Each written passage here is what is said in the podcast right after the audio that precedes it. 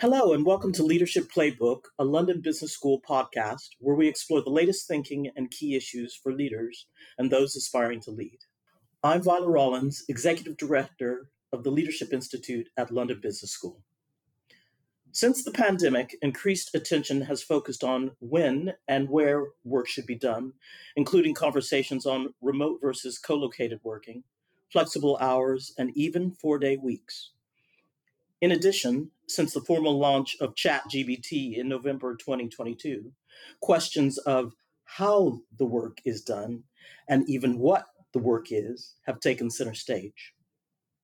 In response to those events, LBS recently drew together a panel of experts who had a thought provoking discussion on the future of work and hybrid working. In this podcast, the distinguished panel discusses a range of questions and offered insights into what comes next. The panel included Juliet Ehimuan, Director of Google West Africa, Richard Downs, founder and CEO of Iglu.com, and Catherine Moore, Managing Director of Commercial Banking EMEA Solutions at JP Morgan Chase Commercial Banking. The discussion was moderated by Kathleen O'Connor, Clinical Professor of Organizational Behavior and Director of Executive Education at London Business School. Let's join Professor O'Connor and her guests to hear what emerged during their lively conversation. You can listen to it now. Welcome, happy reunion to the three of you. Welcome back to campus. Um, it's great. Yeah, it's great to have you. So, I was asked to chair this panel. I teach our demo class, which is to the any executive MBAs, any EMBAs out there. Oh, a good number, right? So, no, you, you wanted to be. It was kind of a wishful. See, if no, no, no, Semba counts, Semba counts, Jemba counts. Mm-hmm. You don't need to worry about these things, right? But absolutely. So I teach our required management and leadership course, and as I put together my syllabus for the autumn, I would I want to learn something about the future of work, which is part of the reason why I said I'd be happy to chair this panel. As I look ahead, I think hybrid working is going to be a piece of it, but I'd like to expand that conversation.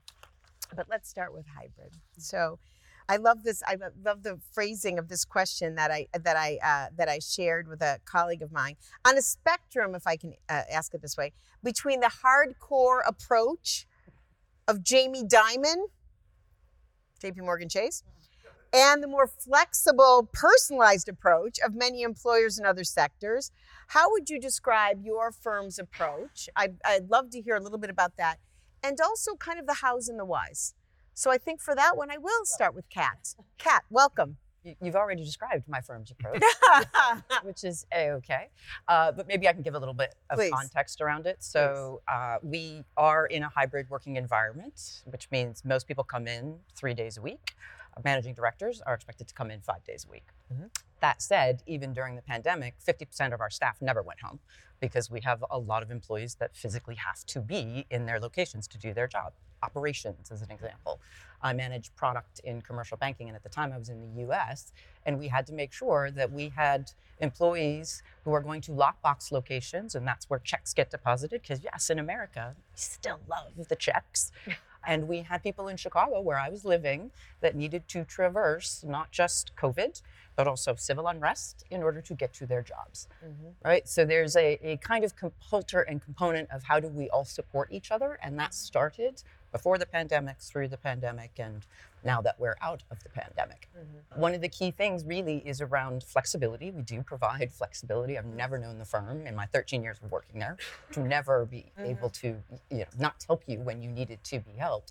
But the things that we're finding is that you know while we all executed well from home, mm-hmm. we performed well. That was because we had the relationships to leverage before we got home. Now we have maybe a third of our staff who have joined in the last three years, and they don't have those same relationships. And many of them, this was their first job. Mm-hmm. So, how do we actually start to build that culture, get the relationships so that we can innovate mm-hmm. and we can actually execute for the way forward? Mm-hmm. So that's, I think, what we're trying to do is establish a culture, and we're putting, you know, a, a mm-hmm. line in the sand to say this mm-hmm. is our culture. Mm-hmm. And I'm sure there will be people who vote with their feet because, frankly, it's just not going to work for them. But that, I think, is the same in any culture. Mm-hmm. I am also noticing a difference in the UK now that I've been back for about nine months. people seem to be pretty happy to come into the office. Mm-hmm. Like a Thursday, you can't even find a desk. Mm-hmm. People, of course, want to do drinks at night, and you know, it's just still the way London rolls, and that's mm-hmm. cool. But in the U.S., a lot less uh, happiness. We just did our employee survey, and the work-life balance scores were not great. So we have a lot of work to do to make it, I think, um, an environment that everybody's going to be happy and adjusted to do. Yeah, thank you for that. Hopefully that helps. Yeah, absolutely. Anybody else want to comment on this? I don't know, Richard, if you've got a take. I, I, think from from Iglu, mine and Iglu's attitude has changed a lot over the last ten years. I, I guess for me, working from home 10 years ago was like a Skyver's charter, right? It's like, oh, they're working from home. That's a euphemism for feet up, whatever. Right. And, and I lived part of my time in Spain and part in the UK. Whenever I wasn't in the UK with my team, they were kind of thinking, oh, you're sangria and you're on the beach, right? And I was conscious of that. And I was like, I've got to spend more time in the office with the people, uh, with everyone. And now, however, it's completely different for us. We're, we're flexible, obviously learning from the pandemic, and technology has enabled us to work completely remotely where we can. Challenges still remain around onboarding. Uh, so it's good for recruitment because people like it. It's I mean, yeah. self-selecting. It's great for recruitment, but the, the challenges around onboarding and training. Yeah. You know, the office used to be glue, mm. and where I could have many, many micro conversations with people. Yeah. Much harder to do that in a, in a Zoom. Uh, and also the hybrid, you know, those on Zoom, those in the room, it's much harder to do, to mix that mm. at, at, the same time, mm-hmm. um, we're finding. Um, hopefully that might change. I mean, mm-hmm. one of our customers, for example, does a lot of work, who's a writer, a Scot- mm-hmm. well-known Scottish writer. Every year he books a Cunard transatlantic cruise, and he chooses that's his detox time to finalize his book, mm-hmm. uh, which he does every year. So people are choosing where to do their work yeah. relative to what's important to them. Mm-hmm. Um, so yeah, we're on the you know 20% back. Okay. I think we still have a bias to that more people come back, mm-hmm. but it's what you know we're managing it, and and I think we're taking the positives as well as the mm-hmm. challenges. Thank you for that, Julia. Tell me about Google and what sure. Google's expecting. Yeah. Sure. So I think for sure the way we work changed forever, and it's going to be hard to go to how life was before the pandemic. Uh, from a Google perspective, we were one of the organizations very early on when the pandemic started to mandate working from home, really from an employee health and safety perspective. And what we've done since then has been just monitor the trends over time in different locations. So we haven't a, a one size fits all across the globe mm-hmm. towards returning to office. We've looked at the polls, the, the, the data around obviously the pandemic mm-hmm. and uh, you know, other factors, and then in different phases invited people to return to the office. And we've also done that in, in phases. So first of all, there was a voluntary come back to the office. In, initially, it was a mandatory work from home, mm-hmm. and then a voluntary work from office. And you know, in certain locations, we saw that you know up to 40 percent of uh, employees at least would come into the office, you mm-hmm. know, one day a week. And then we moved into a hybrid situation, which is what we're operating right now, because we've just seen that you know, it's there are certain advantages to working from home. You know, cutting out commute time for sure you know, and in some cases, just being able to focus, right? Mm-hmm. Fewer distractions, depending on what, what's going on in your home environment, of mm-hmm. course. And also um, being able to have you know some semblance of a, a, a stronger work-life balance because you have more flexibility mm-hmm. to organize your day in a way that works for you. But you know the collaboration you have coming into the office being able to have those water cooler conversations what was interesting because we did surveys quite regularly over the period uh, you know during the lockdowns etc what was interesting was the fact that you would expect that working from home people would be feeling a lot more relaxed like everything would um, you know there'll be less stress etc but we found out that in many cases you know, well-being was an issue, and people were a lot more stressed because everything turned out to be a meeting. Mm-hmm. You know, if you're in the office, you can just walk over to someone's desk, to have a conversation, etc. But in this case, everything was a meeting. Or if you had challenges, you could just speak to your your colleague, you know, uh, mm-hmm. sitting next to you and all of that. But in the mandatory work from home situation, you were all by yourself and you had to put time in calendar to engage with people. So, and then of course, there was just, uh, you know, people just found that there were so many meetings and all that. Mm-hmm. And so we found that the balance is really important, mm-hmm. right? It's great for people to have the, the space and the time and to save, you know, commute time, but also to have an opportunity to engage and collaborate, mm-hmm. which is why we've moved into the hybrid work situation. And so we mandate working from the office three days a week. Mm-hmm. And we ensure that the three days are the same three days within each function okay. so that you're actually meeting your colleagues when you come into the office. It's optional if you want to do five days, mm-hmm. but it's mandatory that you do three days and then two days work from home. And also, you know, over four weeks, you can opt to work remotely from anywhere as well. So just trying to solve for the flexibility that people you know, have gotten used to mm-hmm. from the pandemic and just really making sure that, you know, we find that balance and, you know, we keep learning to see mm-hmm. what works. Thanks, Julia. Let me, I want to move on to, a, I've got a couple more questions. Um, one is, and this is my own, is about a four day work week, right? There's a lot of, there's a movement here. I'm seeing some skepticism already. I say four days and somebody goes like this. Absolutely not. Somebody else goes like this. Yeah, that's for me. Um, but I'm really, uh, there is a movement, right, afoot here in the UK, and there have been a number of companies that have signed up for this experiment. You, you pay a full time salary and you get four days of committed work and then a three day, right, three days off per week. So I definitely want to hear from the panel. So um, at the moment, we're still working through the hybrid model. Okay. It's been, for the most part, it's been very positively received. We've had okay. some really positive feedback. We're still settling into it, and we continue to learn and see what's working. Because at the end of the day, it's about employee well-being. Mm-hmm. It's also about productivity. Sure. And so we're just keeping uh, our ears close to the ground and giving time to see, you know, how things work with the mm-hmm. with the hybrid situation, but also getting, you know, feedback to get a, a good sense of you know, what sort of evolution we need to do next. Mm-hmm. I like. I appreciate that it's data driven, right? So I understand, and I like the fact that you're saying it's both productivity and employee well-being, right? Those are the data that you're going to be paying attention mm-hmm. to. Richard, any? Uh, similar, actually. Similar. For us, it's step by step. We've just gone through a massive change in yeah. working environment. Let's mm-hmm. see how that settles down.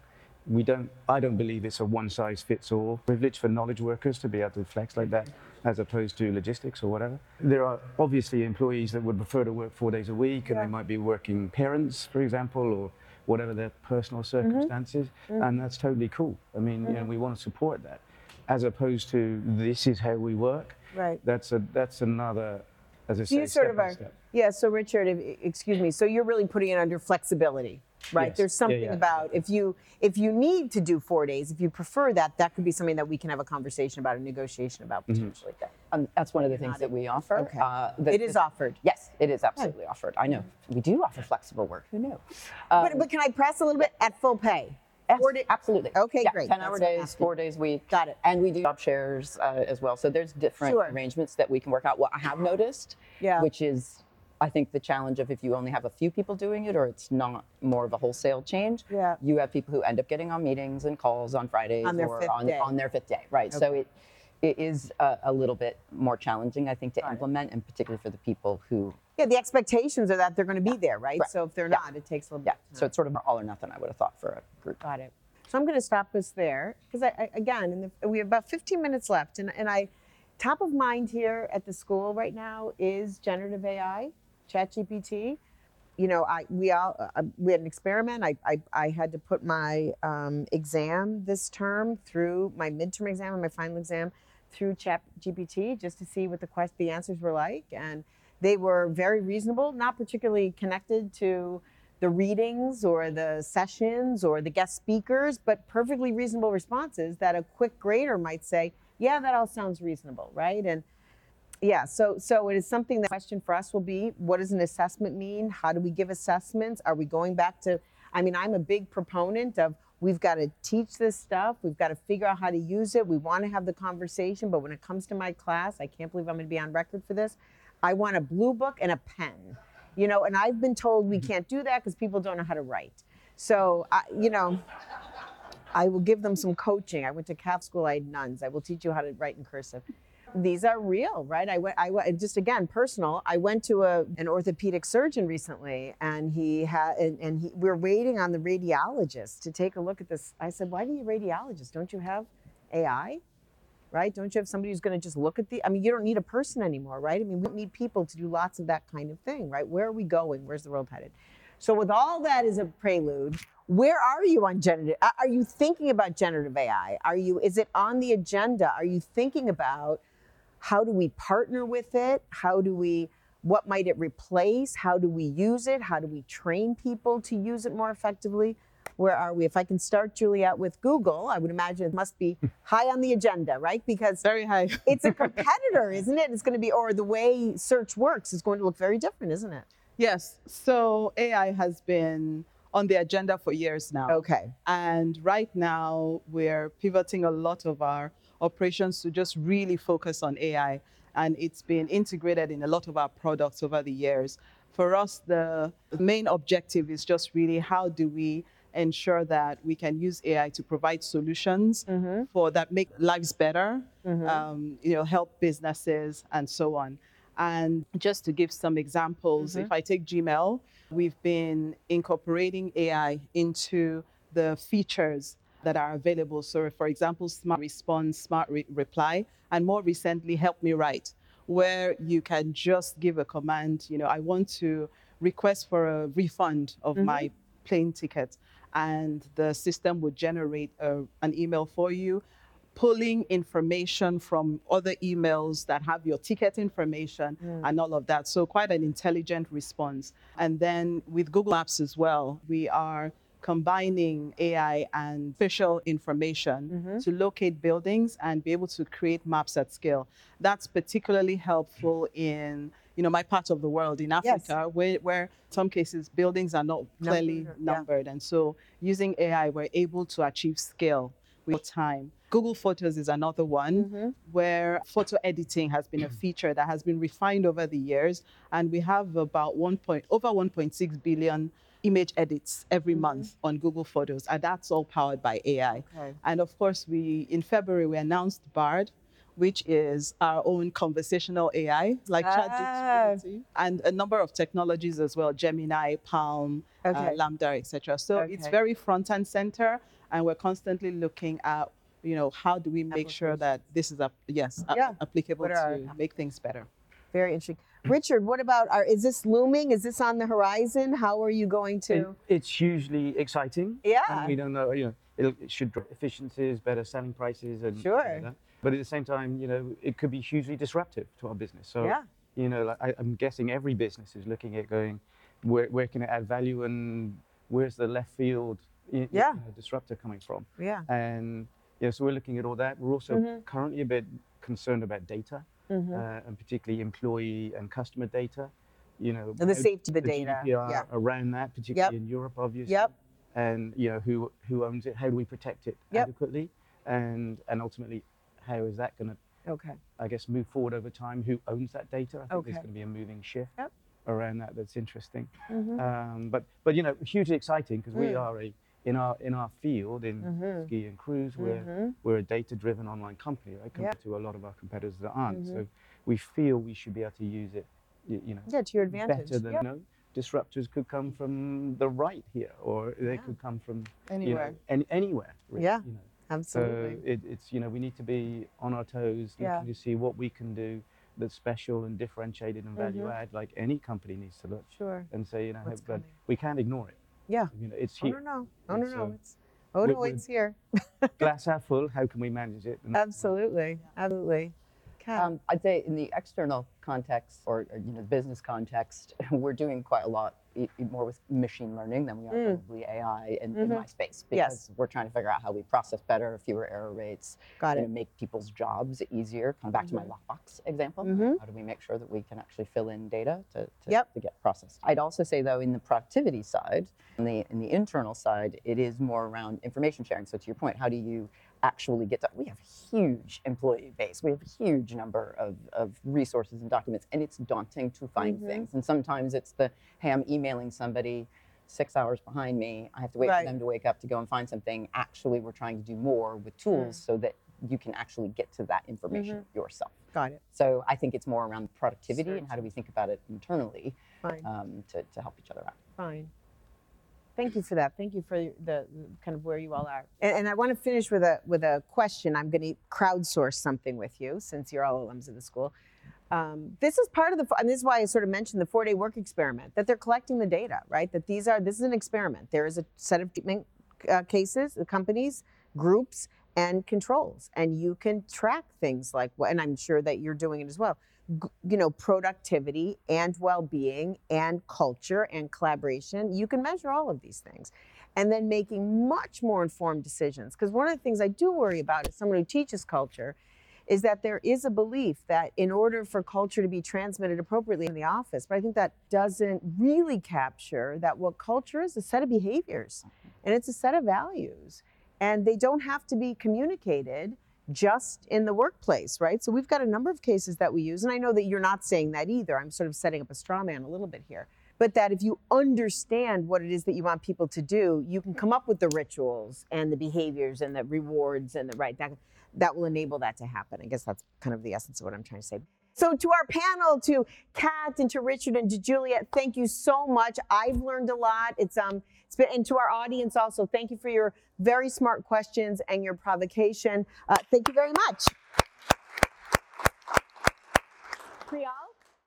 You've been listening to Leadership Playbook, brought to you by the editorial team at Think at London Business School. Follow us here for more episodes or find us on iTunes or Spotify.